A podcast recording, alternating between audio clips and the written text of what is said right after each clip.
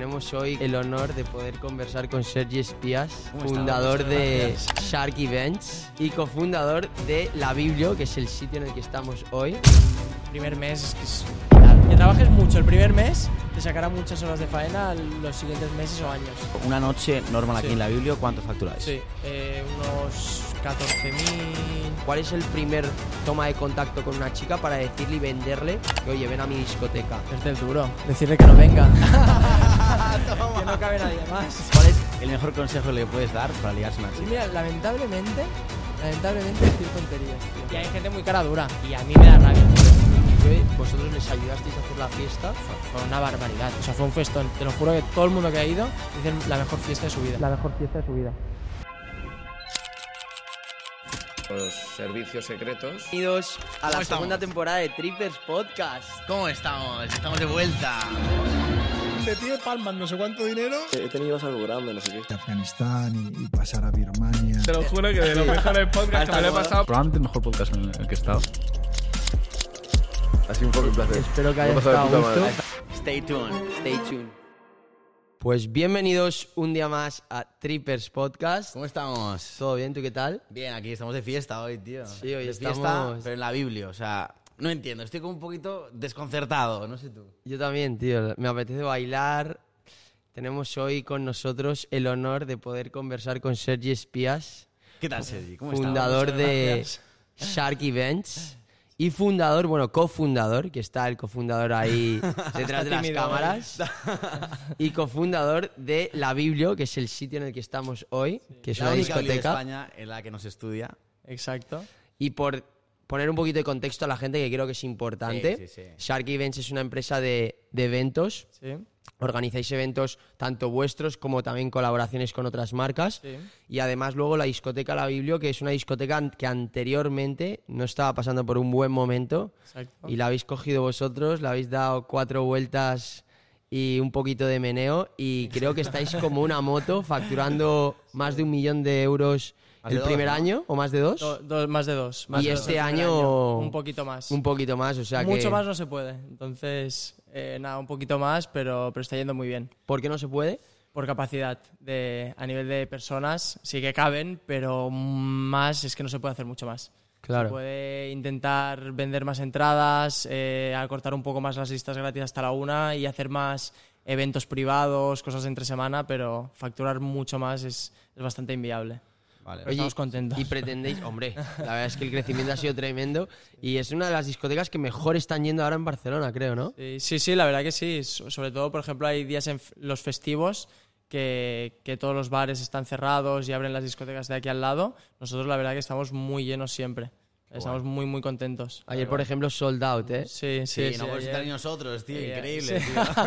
ya, ya, era un día complicado. Hoy también lo va a ser, pero bueno, espero que os paséis Ya, al eso- principio, podáis es grabar bueno, un eso es poco. bueno, es. Muy bueno. Yo Estamos muy hablando que hoy, hoy porque eh, la audiencia lo verá un poquito más tarde, pero hoy es el Día de la Hispanidad. Sí. O sea que ayer fue... Tío, Ah, ayer ayer de- fue un día fuerte, ya lo visteis en la calle, Sí, que había sí, mucha sí. gente, sobre todo gente joven, Sí. que ayer salió, que tenía fiesta en uni. Yo creo que el público un poco más mayor se va de, de puente ya directamente o no sale tanto ya que el viernes trabaja. Ujú. Pero, pero la verdad que muy bien, está funcionando muy bien. Pues luego vamos a hablar un poquito de, ya de la Biblia, de Sí. esa que ven, sí, de todo un poco, pero a mí me gustaría empezar un poquito eh, más, por, más por ti, de cómo Vale. llega, porque tú tienes 25... Vein- 28, 28. 28, Sí, parece más sí. joven, tío. Gracias, gracias. Tío de 28 años que normalmente a estas edades pues no se llega a tener una, una discoteca propia, sí que mucha gente viene de relaciones públicas, Sí, el mundo de la noche empieza así, exacto. pero me han dicho que tú no empezaste de relaciones públicas, exacto, tú fuiste directamente lo que es Sí. a- al business Sí. de, de dueño, ¿no? Sí, ¿Cómo fue un poquito esa historia? ¿Por, por qué Pues, vienes interés siempre por, por el mundo de la noche? Yo resumo un poco. A mí siempre me ha gustado salir de fiesta, siempre me ha gustado relacionarme con la gente.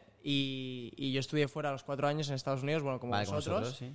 Eh, y cuando llegué aquí con 22 años, eh, sí que empecé a plantearme que me gustaría en- entrar en el ocio nocturno. Es algo que, que siempre me ha llamado la atención. Pero sí que es un poco como cerrado y es, es difícil entrar, yo creo. Entonces, eh, recuerdo decirle a Rosas, bueno, a uno de mis mejores amigos, decirle, hostia, me, me encantaría entrar en la noche, no sé cómo hacer. Y él tenía una amiga que estaba trabajando en un local de aquí cerca que era muy chulo. Y claro, la, la única opción más o menos normalmente es entrar de relaciones Sí, públicas, empezar a conocer gente y encontrar alguna opción. Pero luego, eh, bueno, con mi mejor amigo que es Mark, que, que está ahí, que está tímido hoy. Está en chanclas. sí, con Chanclas también, que no está muy visible.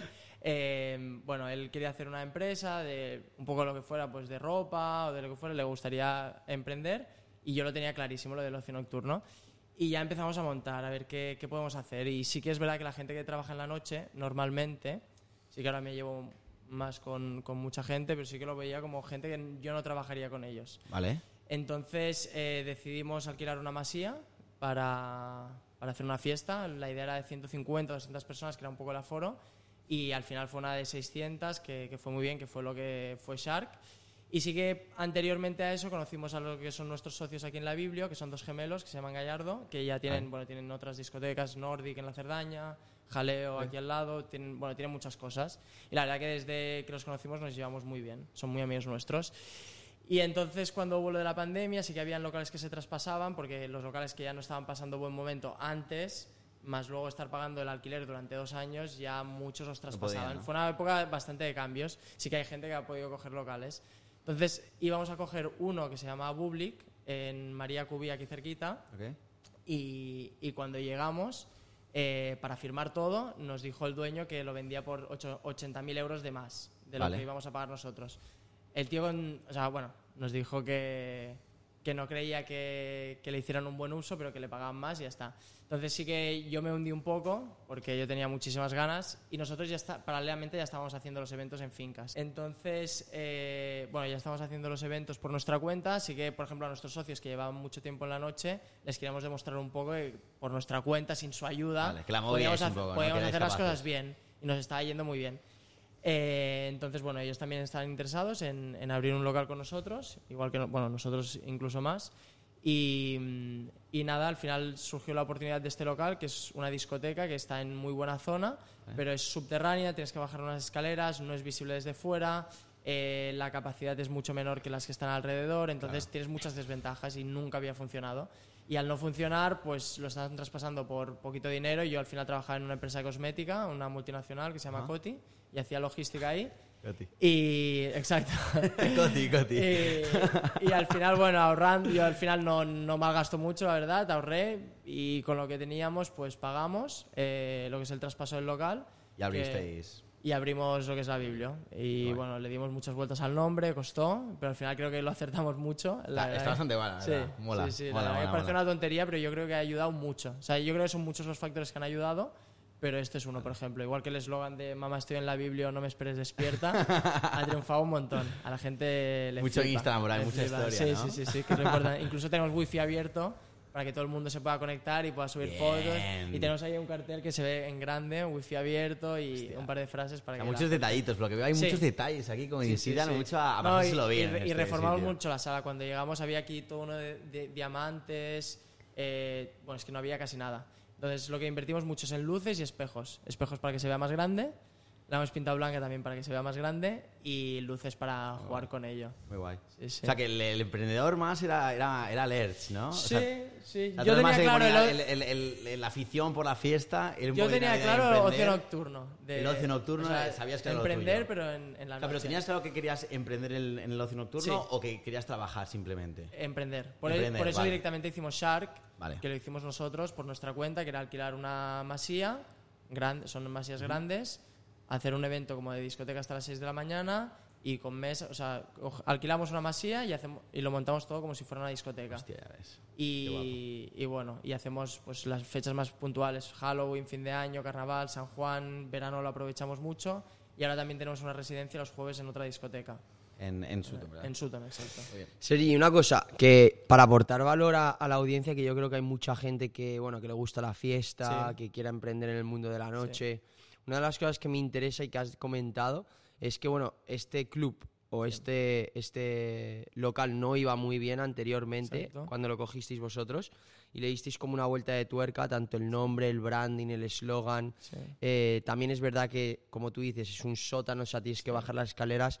¿Cómo vosotros, además del branding y del nombre y todo eso, cómo conseguisteis que fuese realmente bien desde el principio? ¿Qué dirías que fuese Sí, los tres principales sí. aspectos que, que os diesen el éxito inmediato? Sí, yo creo que hay muchos factores, pero para mí en la noche el principal es el opening, el opening de las primeras semanas, de escribir a muchísima gente, eh, hacerte muy viral en todos sitios. Eh, mira, te digo muchos factores porque uno, por ejemplo, teníamos un amigo nuestro que vive con nosotros que hace el marketing increíble. Lo único que él es modelo, es, un tío guapísimo que gana un montón de, de dinero con eso y viaja mucho. Entonces no se dedica al marketing, pero sí que nos, da, nos daba apoyo en esto y los dos primeros meses se puso a full. Y, hostia, yo te lo juro, estaba la gente me decía, hostia, estaba en el tren y he escuchado lo de la Biblia. Estaba en Girona y he escuchado lo de la Biblia. Estaba en Tarragona, a dos horas de aquí, y he escuchado lo de la Y Biblia. a nivel de marketing te refieres a que a, A redes o Instagram. pero Instagram. a ads, o sea, anuncios No, o eso más no lo hacemos. En nuestras redes O sea, todo y sobre todo contenido. también lo que ayuda mucho es que, por ejemplo, nosotros primer día hicimos una inauguración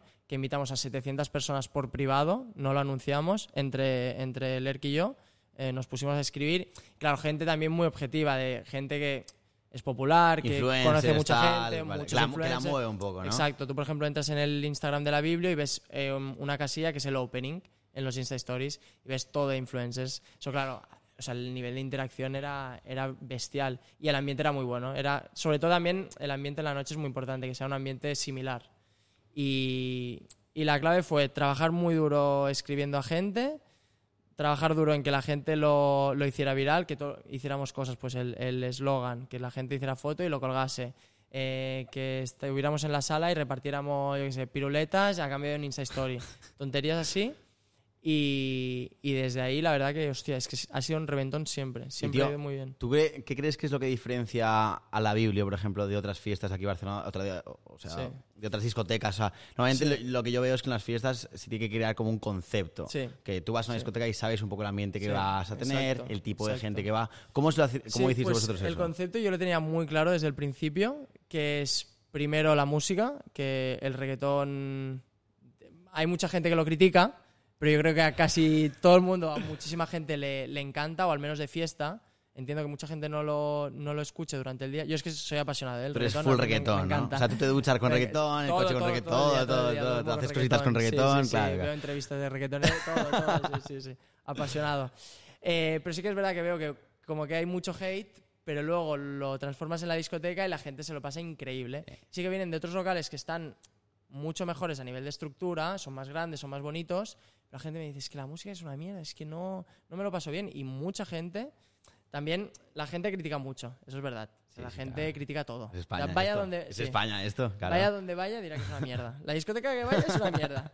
Pero sí que es verdad que cuando, cuando abrimos, eh, la gente nos decía, hostia, vai- vais a palmar dinero, no va a funcionar, es una sala de mierda, nunca ha funcionado, eh, os va a venir de rebote la gente que chuten en, en las otras discotecas y está siendo al revés, o sea, estamos chutando nosotros hacia lo otro, ¿sabes? Porque la verdad que está yendo muy bien. Em, entonces, la música, el entonces- concepto, el, el reggaetón y luego... O sea, el reggaetón va ligado un poco al ligoteo, ¿no? Sí, O sea, que es un bueno, sitio donde se viene a ligar, sí, básicamente. y a pasárselo bien, sobre todo. Pero a Sí. ligar, sobre todo. También, Vale, también, vale, sí. ahí, ahí, con la Sí. pulidia. Pero sobre todo pasárselo bien. o sea, yo creo que la noche al final es para pasártelo bien, disfrutar de la noche, de la música, del alcohol y de relacionarte con la gente, relacionarte y ligar. O sea, al final yo creo que la gente va, va a eso. Sí, claro. ¿Hay un prototipo establecido de gente que viene aquí o es bastante alternativo? ¿Son gente de todo tipo de estilos, No, rollo? Yo creo no, yo creo que hay un enfoque bastante claro, eh, que es gente, un ambiente bueno, no es un ambiente ultra, o sea, tipo clasista o más así, es más medio, pero, pero gente que se lo viene a pasar bien, bien, vestidos, no hay problemas, eh, y más o menos el ambiente es similar. Si no, yo creo que una discoteca no, no puede funcionar si son diferentes ambientes. Ujú. Eh, entonces el concepto, bueno, perdona que me, me desvío. el concepto yo creo que era eh, la música, que se trate bien a la gente, que eso yo lo veo muy importante. O sea, para Vale. mí el eslogan que, que enseño con el personal, que tenemos un personal de la hostia ahora mismo, ha costado mucho, pero ahora lo tenemos, es discoteca familiar. Entonces eh, encuentro que la gente cuando va a otras discotecas se siente un poco maltratada, ya sea por los porteros, que es una función muy difícil, que cuando te dedicas a la noche y ves la función, hostia, Te das es cuenta muy realmente. complicado, es un trabajo muy complicado, porque la gente en general en la noche, hostia, es, es complicada, es un Sí, poco imbécil va, a va- veces va entre borracha, entre tal. alcohol, Sí. eh, hacerte el chulito, eh, no hacer caso y tal, eh, el trabajo de seguridad es muy complicado. Entonces, eh, dis- diferenciarte con eso ya ganas mucho, porque es que vas a otras discotecas y dices, hostia, es que el portero me ha hablado como el culo, o me han echado Vale. porque, porque les ha dado la puta gana, o... Aquí siempre te tratan fatal". bien, con respeto, tal. Exacto. bien. Que obviamente es complicado muchas veces. Entra muchísima gente, son muchas horas, estás trabajando de noche y, y a veces no tal. Pero ahora tenemos gente muy, muy buena. Tío, pero y eso, eso me interesa, ya que has tocado, has tocado el tema de los empleados, del Sí. personal que, que tenéis. ¿Cuántas personas ahora mismo trabajan aquí? Hostia, pues unas 20 en sesión. 20. ¿Y, y 20. cómo ha sido ese proceso de.? Porque, según tengo entendido, nunca habías tenido una empresa ni nada, Exacto. ni equipo. O sea, ¿cómo ha sido el proceso tuyo personal como Sí. emprendedor ya, Sí. empresario? Sí. Y tienes que gestionar a la gente. ¿Cómo ha sido un Sí. poco ese proceso? Porque supongo, como has dicho tú, que en la noche Sí. es muy complicado trabajar y hay que Sí. ser muy selectivo con el tipo de personal que Sí, contratas. Exacto. Yo creo que hay que ser muy selectivo y también hay que ser un poco estricto, que a mí, a mí me cuesta mucho. Vale. Al final también tengo muy- mm, la edad un poco de, de los que trabajan aquí, un pelín más mayor, pero... Y, y me llevo muy bien, o sea, son casi amigos míos y tal. Y a mí me cuesta decir, pues no hagas esto, no sé, pues, Vale. un poco por mi personalidad. Pero sí que tenemos la suerte de que tenemos una encargada de sala que ya llevaba siete años trabajando en esta sala.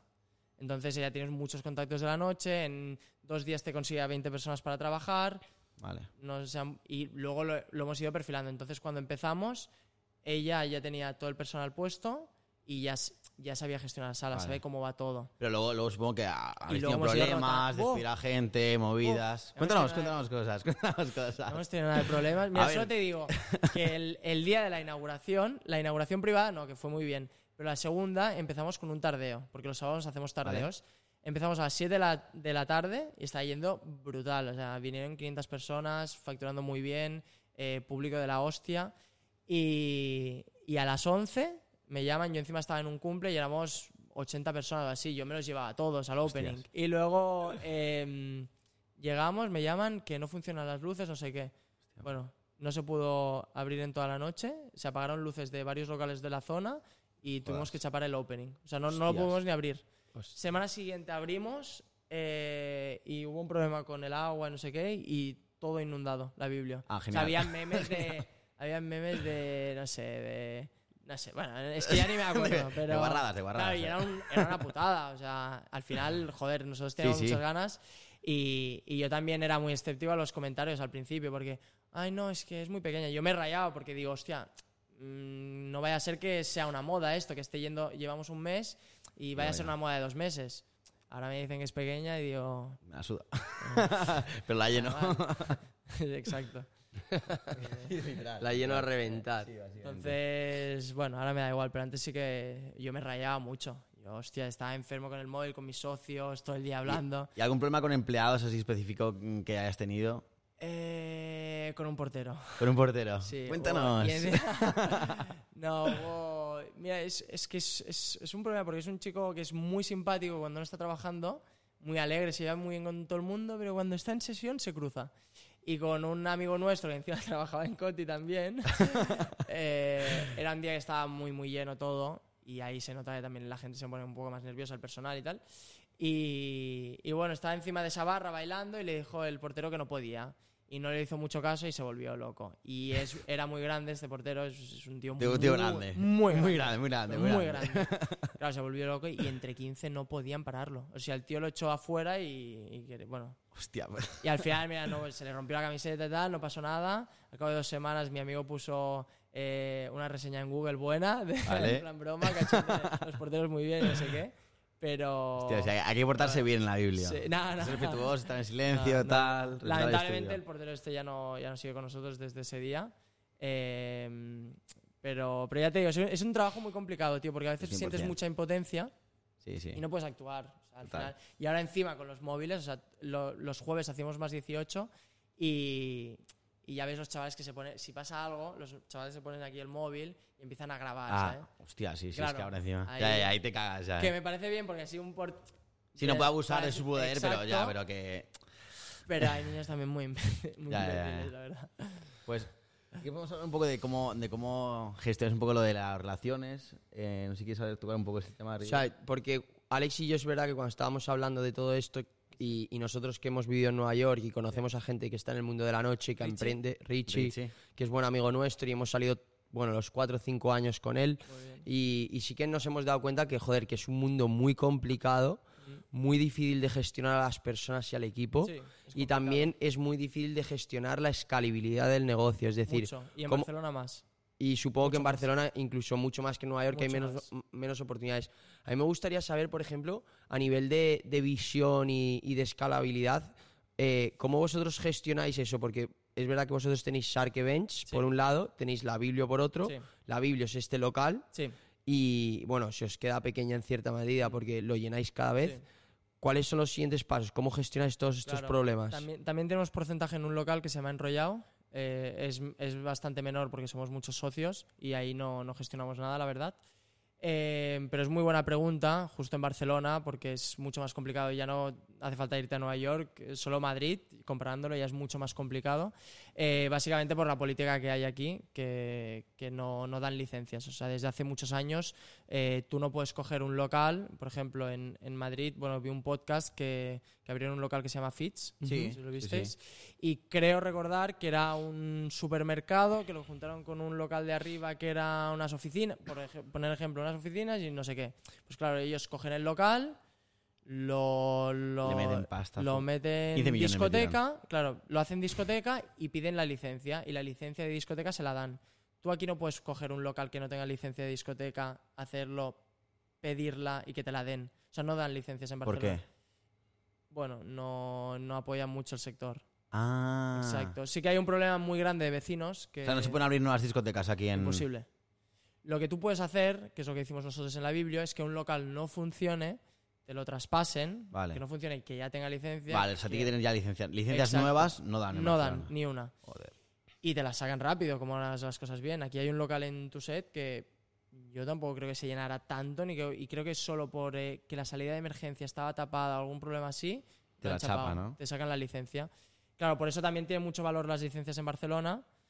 Y todo tiene cosas buenas y malas. Al final también, pues para nosotros tiene una cosa buena, que, que hace que tu set, que es donde estamos nosotros, siempre vaya a ser muy fuerte, porque ya están todas las discotecas aquí y no, no se va a inventar a cuatro calles de aquí una, nu- un nuevo tu Sí, set. que no, va, que no va a salir, no va, no- no va a tener nueva Entonces, competencia. para ¿no? la Biblia es bueno, pero para la edad que tenemos nosotros y las ganas que tenemos de crecer, es, es una putada, la verdad. Vale, entonces, ¿cómo lo ves posible? Por ejemplo, eh, haciendo Pues una discoteca que, es- que sea más grande que tenga licencia o cómo queréis hacer? Sí. Expandiros a claro. Madrid. sí. claro, en Madrid sería buena idea, pero eh, nosotros creo que una de las claves o la más importante es que aquí conocemos La mucha gente porque hemos, ve- hemos vivido toda la vida aquí, hemos salido toda la vida de aquí y conocemos mucha gente y, hostia, cada semana metemos mucha gente y, y en Madrid no, no sabría gestionarlo muy bien, pero bueno, también cosas, tío. juntarse con gente tal. Sí, sí, sí. Ya haremos cositas, haremos cositas en el futuro sí, seguro. Pero, pero bueno, es muy buena pregunta porque es algo que nos preocupa con la edad que tenemos porque nos gustaría crecer mucho y lo vemos complicado. O sea, ahora mismo os enfocáis 100% en la Biblia. sí. y en Shark, Ahora, bueno, sobre todo eh, Mark se gestiona más todo Shark y yo la Biblia, porque antes, el año anterior, gestionábamos todo juntos y sí que a veces teníamos discusiones tontas de, eh, al final somos muy amigos, vivimos juntos, hacemos todo juntos eh, y no discutimos por nada, pero sí que en el trabajo estamos teniendo un poco de discusiones porque pues él piensa, normal, es él normal, piensa es diferente a mí y yo qué sé, pues si él... La, la Biblia que la hemos pintado blanca, pues mira, esta barra, pues a lo mejor él la quería negra y yo la quería blanca. Pues solo por esta tontería ya no sabes qué hacer. Era mejor, ¿eh? y, y entonces hemos decidido que él tome todas las decisiones, decisiones en Shark y yo en la Biblia. Y obviamente damos apoyo, o sea, sigue siendo nuestra y, y sobre todo en a nivel de gente, de promoción, pues seguimos haciendo lo mismo. Vale. Pero bueno, ahora hemos Y- ahorrado dinero y hemos comprado una casa en, en Palamos, em, que bueno, era una, una opción muy buena que teníamos. Eh, más que nada por eso, porque ahora mismo no vemos opciones de negocio. Casa que- como inversión, los como dos inversión, juntos. Sí, Qué bien. Sí, sí, sí. Oye, ahora que estamos hablando un poquito de tema de pasta, que a la Sí. gente seguro que le interesa. Has dicho que se facturan más de 2 millones, ¿no? Sí. Habéis facturado más de 2 millones. Sí. O sea, esto repartido en noches, por ejemplo, una noche normal aquí Sí. en la Biblia, ¿cuánto facturáis? Sí, eh, unos 14.000. Vale. Depende del día. Jueves facturamos bastante menos. Facturamos a lo mejor 8.000, 9.000. Viernes más tirando a 12, 13. Y sábado 15. Y cuando hacemos tardeos, que abrimos por la tarde, 25, cosas Vale. así. Y luego Pero- también hay marcas que nos pagan de alcohol. Pero ¿y ¿Sabéis más o menos el, el, el beneficio neto que tenéis? Yo te diría un 40%. 40% de- de 38, margen de beneficio. del primer año. Sí. Ya está muy bien. Sí, mucho. Sí, sí. Al final, el gasto es bastante mínimo. O sea, realmente, en comparación a otros negocios, em, Por ejemplo, tengo amigos que tienen marca de ropa, no sé qué, y al- creo que no sé si era un 4%, Sí, sí, me sí, dijeron. Claro, O sea, pero en general, Ilio, o sea, cuando haces tú la, la contabilidad anual, Sí. Facturas más de una 2 contable. millones, Sí. claro, el, el margen supongo que no será tan alto. Eh, es alto, es alto. Luego sí que tienes que pagar impuestos y todo, pero... No, pero de, de vida, o sea, antes de, antes de Sí, impuestos. eh, yo, yo es que creo recordar que era 38, pero, Vale. pero ya te digo, esto es yo, gente, meter Claro, gente los aquí, márgenes en el ocio nocturno entonces son bastante altos. Yo pensaba que era más. mucho, muy altos. pensaba que era más Al final tú vendes una copa a 12, que en otros locales las venden a 15 o así, y te cuesta uno, un euro 80, dos euros, algo así. Y luego también tienes 20 personas, pero abres pocas horas, tampoco, ¿sabes? Tienes una encargada que le pagas mensualmente. eh, y tampoco es que el margen Vale. es la hostia, o sea, realmente es la hostia. Sí, sí, sí. sí o sea, eh, Ah, Entrando ganas de meter. Claro. Claro, luego te quieres ir, aquí. como, como es tan difícil entrar en el, en el ocio nocturno, Claro. a veces te planteas la restauración, eh, la hostelería y, y dices, hostia, es que sacar margen con lo Es cara es la jodido comida. Claro, hay mucho mejor margen en, Uf. en- en el ocio, obviamente. El ocio es la hostia. y una cosa que sí que me interesa, que creo que ha sido un punto diferenciador para vosotros, Sí, que eh, tanto para Shark como para la Biblio, sinceramente, que es el hecho de la comunidad, crear comunidad Sí. y crear comunidad a nivel de marketing digital, es sí, decir, exacto. con un Instagram muy bueno, Sí. eh, muy buen contenido audiovisual, muy buen vídeo, muy buen, eh, bueno, muy, muy buenas fotos, eh, el feed se ve muy, muy bueno, todo está muy bien pensado, básicamente. A mí me gustaría saber cómo trabajáis esa parte. ¿Tenéis un departamento que os lleve todo eso? ¿Lo hacéis vosotros interiormente? ¿Tenéis un videógrafo que os graba todas las noches? Vale. Sí, eh, pues, pues muy buena pregunta también porque es lo que le damos más importancia. Y a lo que dices de comunidad, eh, lo que he dicho de discoteca familiar, yo lo asocio a todo, tanto a personal como al marketing, como a todo. Queremos que la gente se sienta, también eso, que se sienta especial. Tú vas a una discoteca y la gente eh, intenta pasar por la persona, ya no por no pagar, sino por sentirse, hostia, me están pasando, ¿sabes? Sentirse un poco especial. Y es lo que queremos aquí. Aquí, por ejemplo, tenemos unos carnets, que hemos hecho los carnets de la Biblio, con la gente más, más fiel aquí, o la gente que pilla más mesas y todo, con su foto, su nombre, su DNI y todo. Entonces van a la puerta, lo enseñan y ya pueden pasar. Hostia, qué guapo. Sin pagar. Exacto, Hostia, qué guapo, ¿no? exacto. Entonces son un par de esos, ¿no? nos gusta hacer comunidad. sí. Nos gusta mucho hacer comunidad. Y luego a nivel de marketing, eh, que es lo que le damos más importancia, nunca lo hemos externalizado a una, a una agencia. Porque creemos que una agencia, habrá de todos, no quiero generalizar, pero, pero creo que te hacen más pues subir X contenido y si- sin más. Entonces nosotros tenemos dos personas eh, de marketing que hemos ido rotando bastante porque le damos tanta importancia que a la que no nos gusta Muy y exigentes. es muy sí con eso somos exigentes y encuentro que es muy complicado encontrar gente buena Eh, A nivel que- más de creación de contenido o a nivel más de que esté responsable posteando. a nivel creativo Creativo. creativo creo que hay pocas marcas que triunfen o sea al final nosotros nos enfocamos pues en las tres que nos han tocado más aquí que son Vicio, Nude y Tujays que bueno Tujays está un poco más inactivo pero para mí las tres son la hostia pero no veo muchas marcas que, que a nivel creativo lo hagan y, y creo que no es tan difícil o sea es, es meterle horas y buscar gente que, que lo sepa hacer y, y, y más que nada eso al final yo creo que creación de contenido lo sabe hacer mucha gente y lo, lo hace mucha gente pero darle ese toque de gracia Claro. como hacía, por ejemplo, nuestro, nuestro amigo que es modelo, es, es un toque espectacular. Claro. Entonces ahora tenemos un chico que también es creativo y lo hace bien, pero... Y luego le acompaña una chica de, para creación de contenido y todo. Pero es algo complicado, ¿eh? Y, y da muy buenos resultados si realmente lo haces bien. No, Muchos. sí, 100%. Claro. No, Yo recuerdo que tuvimos el podcast con Jaime Farto de Tasty Poke Sí, y, y nos dijo que prácticamente él hizo un estudio de mercado y, y en España él consideraba que, que con un buen marketing, Sí. aunque tu producto no fuese del todo bueno, bueno, tenías prácticamente el éxito asegurado. totalmente. Solo que sea Sobre todo, sobre todo en España, además, que yo creo que en España se lleva mucho el postureo, se lleva mucho el voy ahí porque me claro. gusta. Sí, Entonces yo creo que un marketing bueno es... Y bueno, lo estamos viendo con marcas de ropa como Nude, sí, que seguramente el producto sea increíble. Sí. No, no lo sé porque no- nunca lo he comprado, la verdad. Es pero, bueno, bueno. pero creo que a nivel de marketing es donde se diferencian Mucho. eh, mucho. O sea, al final son muy, muy buenos haciendo lo que hacen y, y crean esa, esa exclusividad, esa eh, querer formar parte de la comunidad, Sí. que yo creo que es lo que... Yo creo que tienes que llegar al punto de que la gente te compre y quiera hacer el Insta Story sintiéndose guay, ¿sabes? Diciendo, hostia, etiqueto a vicio y pongo que estoy cenando vicio porque te sientes como parte de. como Claro. guay, ¿sabes? O sea, eso para mí es la hostia. Sí, Es igual que aquí, que la gente pague, entre y haga el story de mamá estoy en la Biblia. claro. Pues para mí es llegar a ese punto. Sí. El sentido de pertenencia. Al final a la gente Sí. le encanta sentirse parte de algo. Sí. Y de algo guay, de algo- Claro, encima si, eh, si Claro. ese algo es algo que está asociado a, algo guay, algo que mola, algo que está de moda también, Sí, sí, es, sí. La, es la clave. Yo te quería preguntar un poco, Sergi, un poco más a nivel personal, un poco más. hemos conocido al, al empresario, conocer un poquito más la- a la persona. O sea, Vale. nos han dicho que tú eres un tío muy fiestero, Sí. que te gusta mucho socializar, conocer Sí. gente nueva, No relacionarte. veo mucho, ¿eh? Por eso. No ves mucho, perfecto, totalmente. ¿Cómo crees que te ha cambiado el ser ahora el dueño de la fiesta, por decirlo así? Porque antes tú salías, Mm. eras uno más, pero ahora eres el que organiza la fiesta. ¿Cómo te ha cambiado eso? Mucha gente no lo piensa que soy el dueño de la discoteca, más que nada por la edad. Vale. O sea, al final tú cuando piensas... Vas de incógnito, ahí de anónimo. Sí. Encima yo no me pongo pinganillo. Yo nunca Ah, voy vale. con esto, nunca. En Shark sí, pero porque hace falta, porque son fincas enormes y estamos más trabajando. Aquí está todo más controlado. Entonces sí que, bueno, eh, se piensa pues que soy promotor, que es normal, pero al final mi, mi función también es, es También traer gente, vale. hacer Insta Stories, llevarlo, hacer el marketing y, y bueno, eh, me ha cambiado... Bueno, est- estoy muy cómodo, obviamente, aquí. Em, ¿Dirías que ligas más ahora? eh, o sea, tengo más facilidades. Es decir, yo no creo que.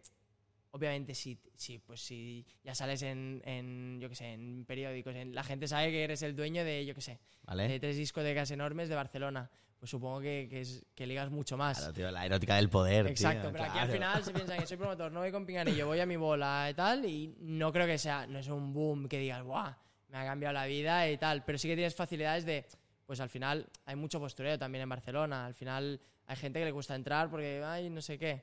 Pues aquí pues tienes facilidades, pues te ven que conoces a todo el mundo, entras en la barra, eh, pues tienes copas, tienes lo que quieras. Tienes poder, tienes poder. Sí, al final Sí, eso sí, al fin y al ayuda cabo más que nada a, a interactuar, ¿sabes? El primer Vale. contacto, que quizás eres el más frío, pues a lo mejor ahí te ayuda más. Vale, pero bueno, tú, tú personalmente nunca has tenido problemas con ese primer contacto, ¿no? No, desde los 15 que no. Desde los 15 que no. A los 14 un poquito, pero ya a los 15. A los 14 era más vergonzoso. O sea, que es Lo un que- importante es no tener vergüenza. Es un tío que, que ha, ha ligado mucho, ¿no?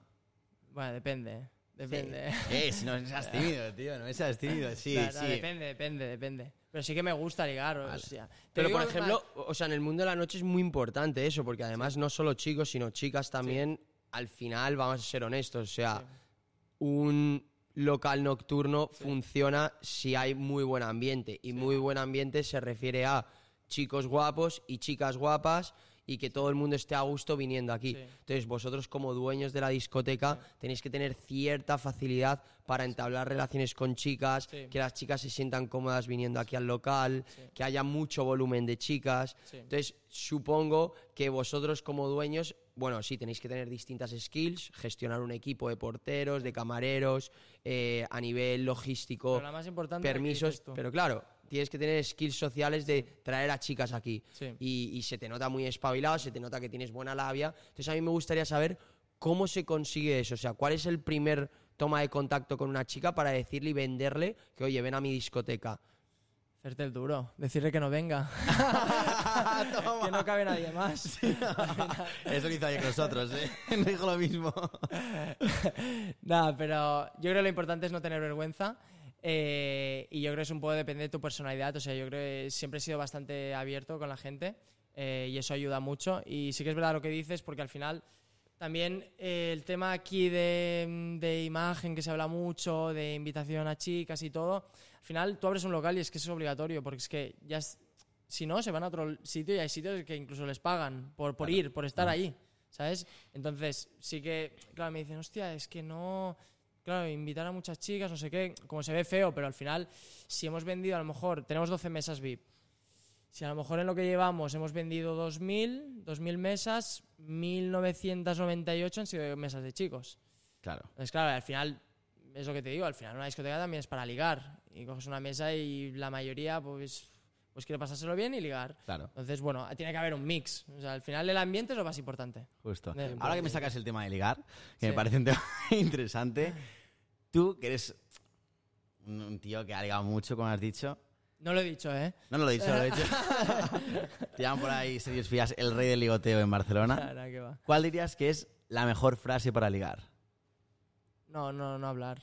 Con No los hablar. ojos. At- No, atacar hombre, con no, los ojos. No, te jodes, si tienes Leonardo DiCaprio y vas ahí, o es Sergio Espías, Nah, que nah. vas y te conoce todo el mundo. Nah, depende, a un tío eh. normal que nos esté escuchando ahora mismo, ¿cuál es Sí. el mejor consejo que le puedes dar para ligarse a una Pues chica? mira, lamentablemente, lamentablemente decir tonterías, tío. Decir o sea, tonterías. Yo te juro que me gustaría ser más yo mismo, ¿sabes? Pero, pero creo que a veces es más importante es que te vean con tonterías. Hacerla sin reír, ¿no? Yo Sí. creo, ¿no? Pero bueno, hay de todo, al final depende Hay muchos de cada estilos. uno. ¿Te parece un arte a ti el ligar? Sí, bueno. La sí, seducción, ¿no? La día día. seducción se puede considerar un arte. Sí, sí, yo creo que sí. Pero, por ejemplo, me interesa eso que has dicho de no, de no hablar, porque yo me, me he leído el libro del arte de la seducción y es uno Ah, de sí, los... Yo no me he leído el libro. Es uno, es uno de los libros que, bueno, ese libro no está englobado precisamente para ligar, pero es simplemente para entablar relaciones en los negocios, porque al final nosotros, eh, sí que es verdad que estamos vendiendo constantemente, nosotros no nos damos cuenta, pero vendemos cuando vas al parking y quieres pagar menos, cuando hablas con una chica te estás vendiendo, estás intentando conseguir algo en tu beneficio. Eh, pero, por ejemplo, para la chica en concreto, que es ligar, eh, me llama la atención que digas el no decir nada, el, el- el- el mirar, has dicho. Sí. O sea, a ti te funciona eso, en verdad. Hostia, yo creo que atacar más con la mirada que con ¿no? palabras ayuda O sea, que lo, mucho, lo de, pero- lo de las matas callando es cierto, entonces, ¿no? Sí, yo no hablo. Pero yo, yo, yo he escuchado, yo he escuchado, por ejemplo, que la mujer funciona que si estás seis segundos mirando y luego no haces nada, como que No, ya sí, hay que ser atrevido. o sea, de- hay que- desprendes desconfianza, ya pierdes la oportunidad. no, o sea, que hay que ser atrevido, eso seguro. Yo, es más, tengo, tengo un par de frases en, la, en, en una pizarra que tengo en la habitación, pero es en general, o sea, yo creo que una es no plantearse las cosas, hacerlas. En mi día a día yo soy un poco vago y, y muchas veces, pues, no sé hacer esto, lo haces y ya. Y luego la otra es no tener vergüenza de, en nada. Y yo creo que eso ayuda en todo. O sea, yo creo que pierdes una de oportunidades en la vida por la vergüenza que, que si fuéramos conscientes la perderíamos más. ¿Sabes? La, la vergüenza. 100%. Eh, y, y creo que eso es vital. vital. Y disfrut- o sea, disfrutar de la vida. O sea, yo creo que sin vergüenza es que disfrutas mucho más de la vida. Sí, y por ejemplo, ¿qué pasa si te dicen que no? El rechazo. Ya te lo diré. Nada, Nunca no te nada. nunca te- Nah, es broma. O sea, pero nunca te, nunca te han rechazado porque, por ejemplo, sí, una- no, hombre, hay chi- muchas chicas que no quieren conmigo, no sé. pero yo creo que esa es la clave, una de las Sí. claves, o sea, porque sí, a ver, O sea, hay podemos... chicas que hablo y digo, esta no, no, no, no sé, Claro, y- pero yo creo que podemos vender que sí, que, que ligas muchísimo, que nunca te dicen que no, pero yo creo que para darle valor a la gente y chavales que te están viendo, exitoso, tiene su propia discoteca, eh, trae a muchas chicas, el local va de puta madre, encima liga, tal. Yo creo que un mensaje constructivo es que no siempre vas a ligar y te van a decir siempre que sí, o sea, exacto. vas a recibir nos. Y una cosa que yo creo que es importante es aceptar el rechazo como parte del juego. Yo creo que muchos de los problemas de los jóvenes es que van, les dicen que no y se hunden, porque tienen demasiado ego y ellos se piensan que nadie les va a decir que no. Bueno, yo creo que hay muchos problemas aquí. O sea, al final eh, el autoestima es algo muy importante que influye mucho en la felicidad de cada uno, yo creo. No me quiero poner muy sentimental. Ponte, pero- ponte, ponte, tranquilo, estás, estás aquí en casa. Tal, porque también tío. estudio psicología y, Ah, y me gusta, me Ah, gusta por mucho la eso se te da Ah, bien. me- Claro, dicho, Me ¿eh? Eres psicólogo. Eso no has dicho. Eh, entonces yo creo que primero es sacarle importancia a tantas tonterías. O sea, al final hay cosas mucho más importantes y mucho más dramáticas que te digan que no. O sea, es extremadamente cero preocupante que te digan que no, la verdad. O sea, yo creo que lo preocupante es, es- es no, no intentar algo que quieres hacer. Eh, y el, el problema que sí que veo que la autoestima la gente lo tiene muy bajo. eh, y eso es una putada porque al final te, yo creo que te hace muy infeliz. Yo también he tenido épocas que, que he tenido el, el autoestima más bajo. Eh, cuando salí de una relación, pues, pues me cambió bastante esto y me costó recuperarlo. Y hostia, es que te limita tanto en la vida, tanto, y estás tan infeliz que, que, que sacarle importancia. Dicen que no, Ya está. Es que si no nada. te, te cierras Es que- puertas a ti mismo. Y es que no, Exacto. no tiene Y- ningún sentido. Y hay, y hay muchos chicos que yo sé que se ofuscan mucho y al final pues me llevo con muchas chicas, pero de, en plan de amistad, de todo, y me enseñan conversaciones con chicos y digo, hostia, está un poco... Pero tipo, tipo.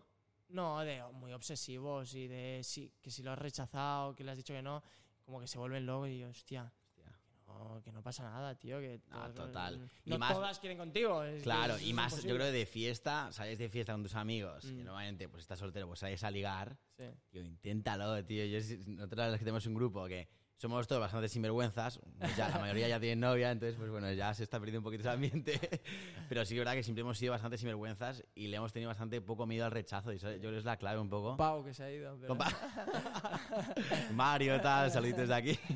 No, es verdad, yo creo que es súper importante. en- porque esto no deja de ser ocio. Tú sales de fiesta para pasártelo bien, Sí. disfrutar y no, y no es una. No es una prueba, ¿sabes? No es, no es un examen salir de fiesta e intentar ligar.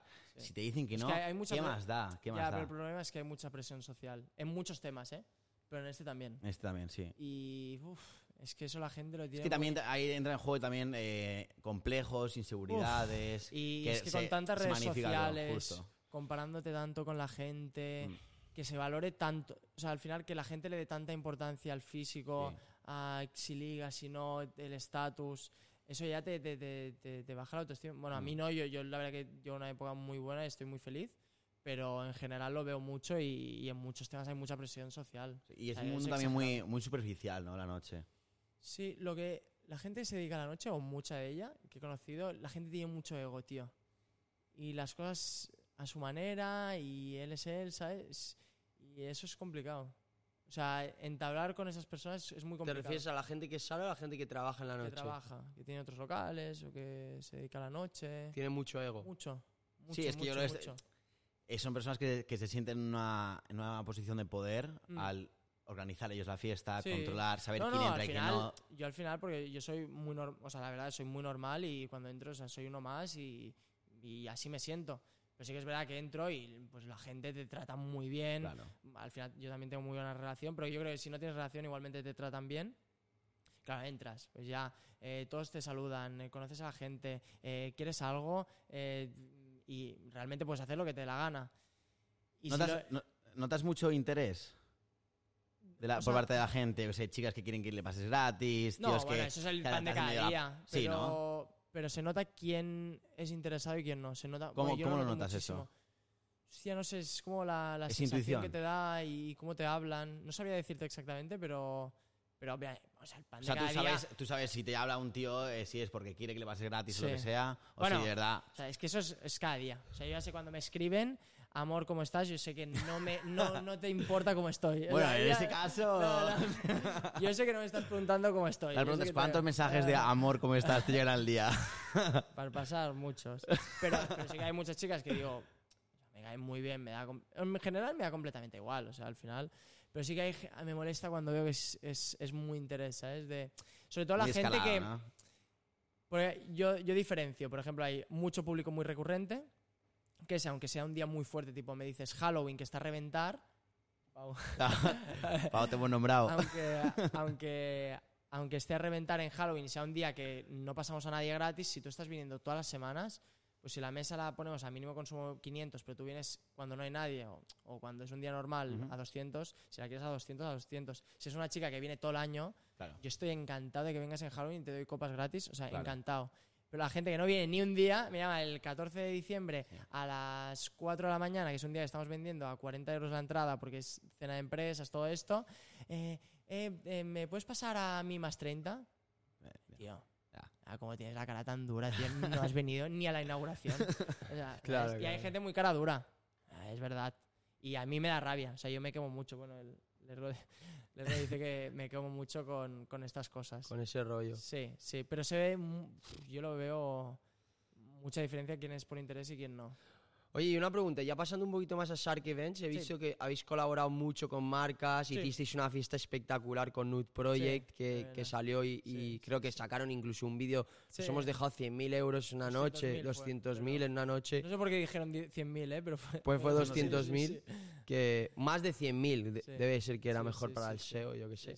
Pero eso cómo funciona, o sea, Shark Events exactamente qué es, qué es lo que estáis haciendo. Vale, pues Shark Events es una empresa de eventos, organizamos eventos que de momento todos son propios eh, y tienen una esencia muy marcada, que es coger una finca, eh, pedir una licencia para hacer fiesta hasta las 6, que cuando es festivo normalmente se puede, y luego eh, montar todo dentro, que es bueno hacer las barras, contratar el personal, la seguridad, hacer un VIP, eh, comprar mesas en Ikea, montarlas, eh, comprar las sillas, organizar todo el equipo, hacer el marketing, eh, meter a la gente, vender las entradas, vendemos O sea, todo entradas, todo así. todo.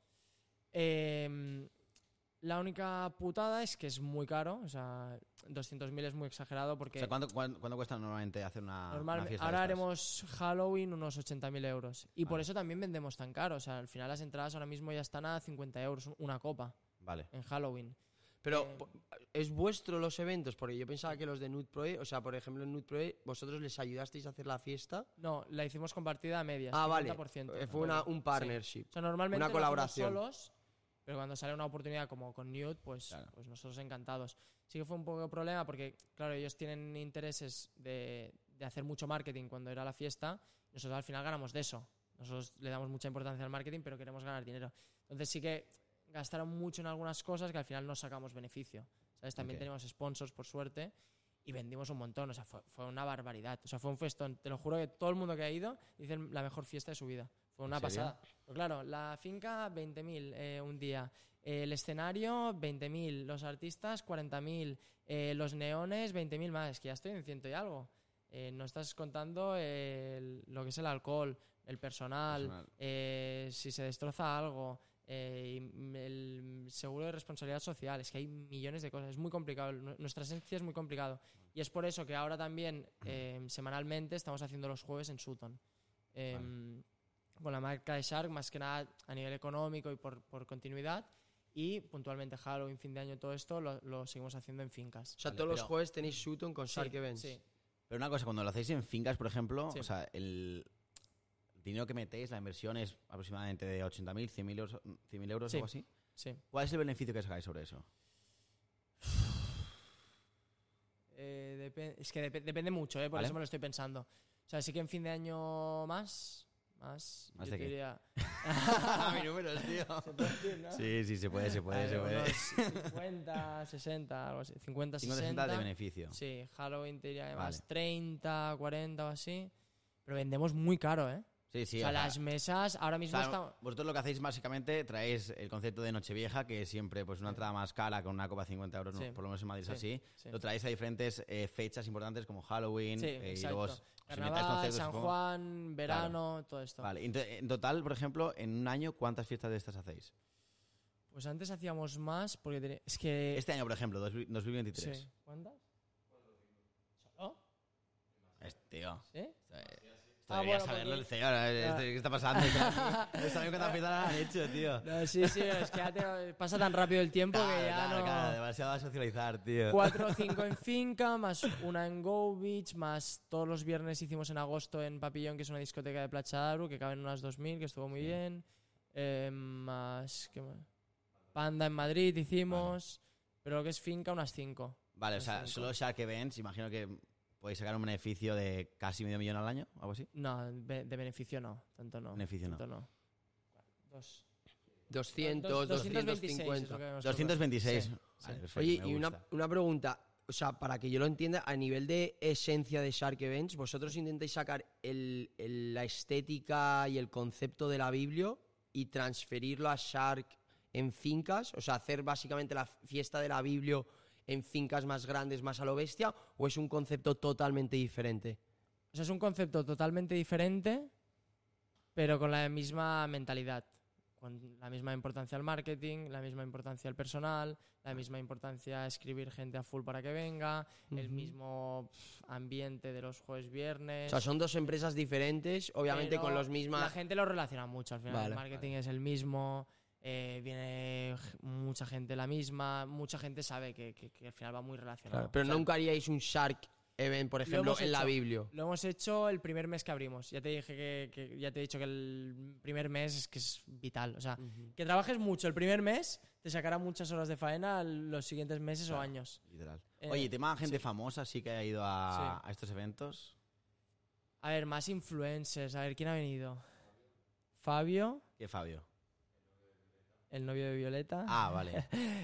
Eh, bueno, no sé. A ver, gente famosa, no sé. O sea, De la OSA estuvo en el concierto. Bueno, influencers. Mujer Sion de o sea, Telecinco, ¿no? vienen, Bueno, Víctor Pérez vino, Arnau Marín, Lidia Rauet, Ar- André Iflu, Pau Pérez, eh, Isa Brunelli. O sea, mucho tema Lucas. influencers, eh, rollo Sí, Telecinco, ¿no? sí. Supongo. Sí, sí, rollo influencers de Instagram, sobre todo. Eh, ¿Quién más? ¿Quién más? Sí, sí, no, Pero todo no, no. este, este grupo de Marlucas, Brunet y todo esto, eh, estos.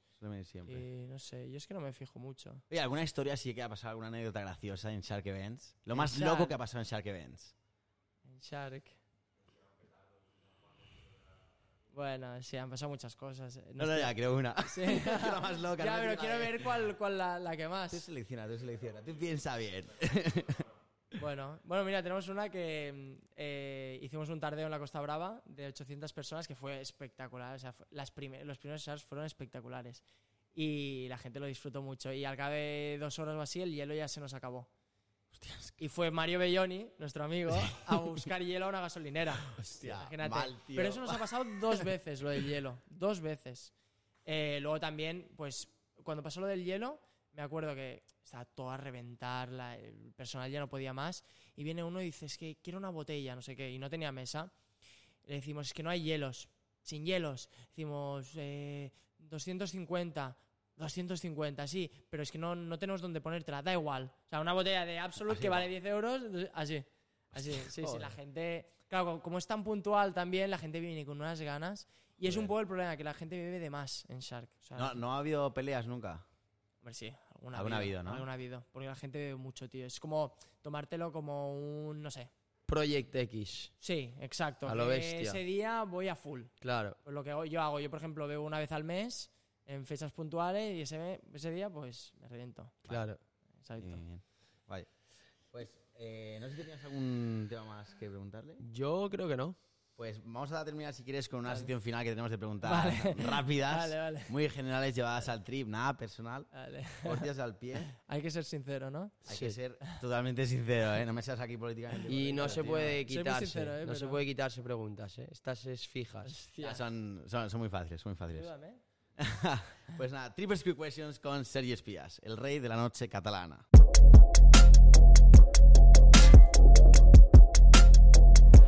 ¿Preparado? Sí. Un personaje histórico del pasado o del presente para tener una charla. Rafa Nadal. Rafa Nadal, muy buena. Imagínate que mueres hoy y te dan la Pero opción. que no. No, no. No jodas. Hostia, me Como el típico noche en la. Vale, imagínate que mueres hoy. que no, o sea, Vale, Y te dan la opción de revivir. vale. ¿En qué año lo harías? De, de mi vida, dices. No, o a nivel histórico. A nivel Oh. histórico. O- no, cuando tenía yo 18. O sea, Reviviría. O sea, No, no, no, revivirías o sea, hace, vas- hace cuatro... Vas a volver a nacer desde Sí. pequeño. ah, ¿en qué año? sí, ¿en qué año?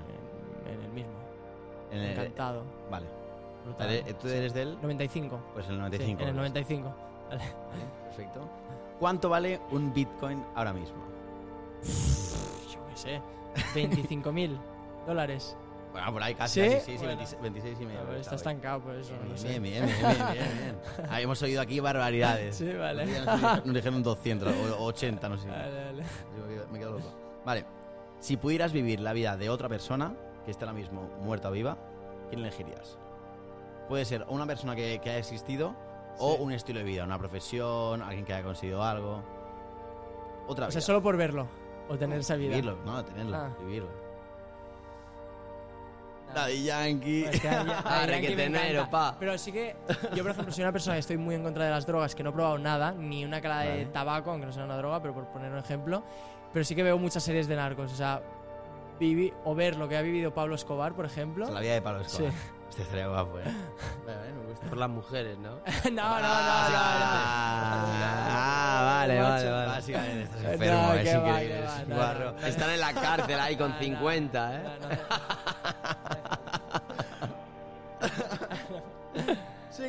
Seguimos.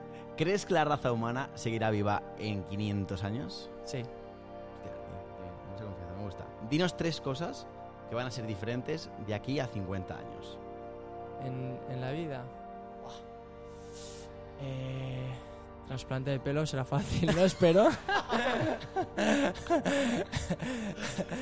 Hombre, a ver, muchas cosas de tecnología. O sea, supongo que muchas enfermedades no. Con 50 años. Llevas yo- una, trasplante de pelo. Vale. eh, longevidad de vida. Vale. longevidad. eh, y luego a nivel de eh, transporte y todo esto. ¿Transporte? Sí. Perfecto, nos quedamos con esas. Vale. ¿Cuál es tu mayor virtud? Mi mayor virtud. eh, Yo creo. A ver. ¿La puede decir mi amigo? No, no, no, no, no, este, este es un podcast introspectivo, tío. Eh, yo creo a nivel interior de, de querer mucho a, a la gente que tengo alrededor, mi familia, mis amigos y, y eso y ser muy sincero con estos sentimientos y, y yo creo que eso me hace muy feliz, por ejemplo. ¿Y tu mayor defecto? Mi mayor defe- defecto eh, ser vago. Me gusta, me gusta. Recomiéndanos un libro. Un libro. em, libro. Es que ha- había uno de pequeño que se llama Rebeldes que, que me encantó. Pero para recomendar. em, hostia, ¿cómo se, es que ¿cómo se llamaba, tío? Uno que me recomendó, eh, justo el de Two Jays, tío. Que me gustó mucho, tío. De Carnier. Es el.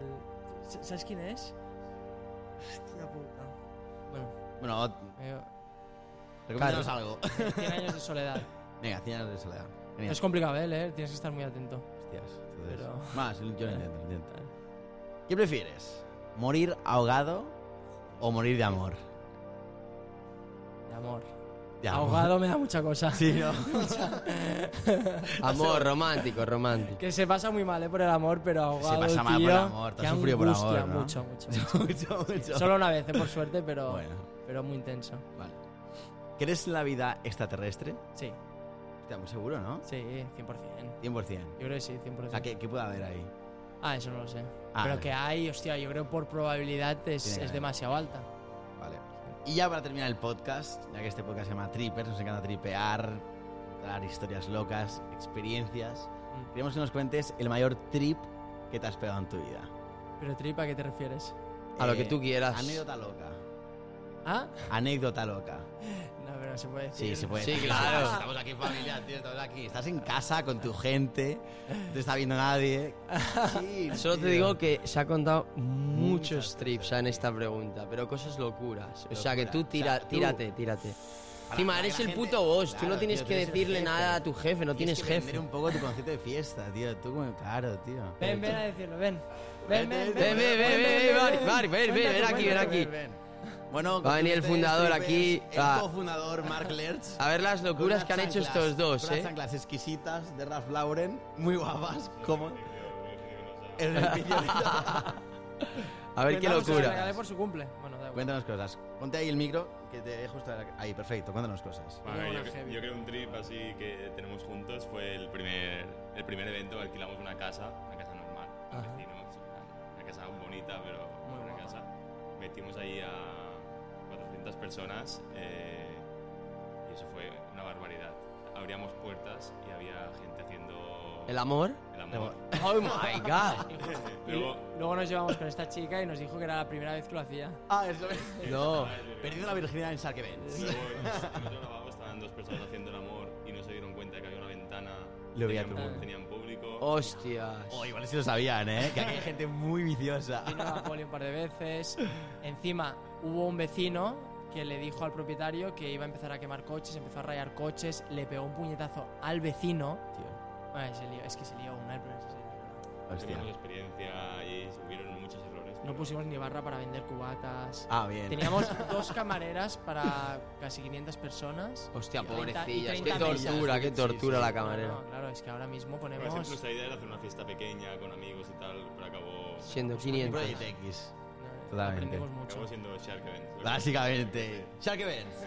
si queréis follar con público, darle puertas, ir a Shark Events. Pues, bueno, pues oye, ahí está el trip. tripazo. Muy bueno, gracias, Marc, por la aportación. Oye, y, y nada, primero de todo agradecerte de, de poder estar aquí en, en por vuestra discoteca. por venir. Y nada, enhorabuena por todo, chavales, la estáis reventando. Nos alegramos mucho, a ver si os venís a Madrid y Sí. si necesitáis ayudas de contactos, Claro, tío. amigas, tal, amigos. Madrid. Yo no salgo Pues- mucho de fiesta, pero ahora... Hablamos y, y nada, eso, que dejaremos Eh, toda la Sí, descripción. ahí toda la información de Shark Events, tal, información de su marca personal, tal, para el sector femenino, sobre todo, que, que estarán todas buscándolo. Y nada, muchas gracias por estar ahí, Suscribiros, chavales. suscribiros al canal, darnos amor en redes, un poquito de hate si queréis, pero un poco. Y nos vemos. en el siguiente vídeo. Chao, chao. Chao, chavales.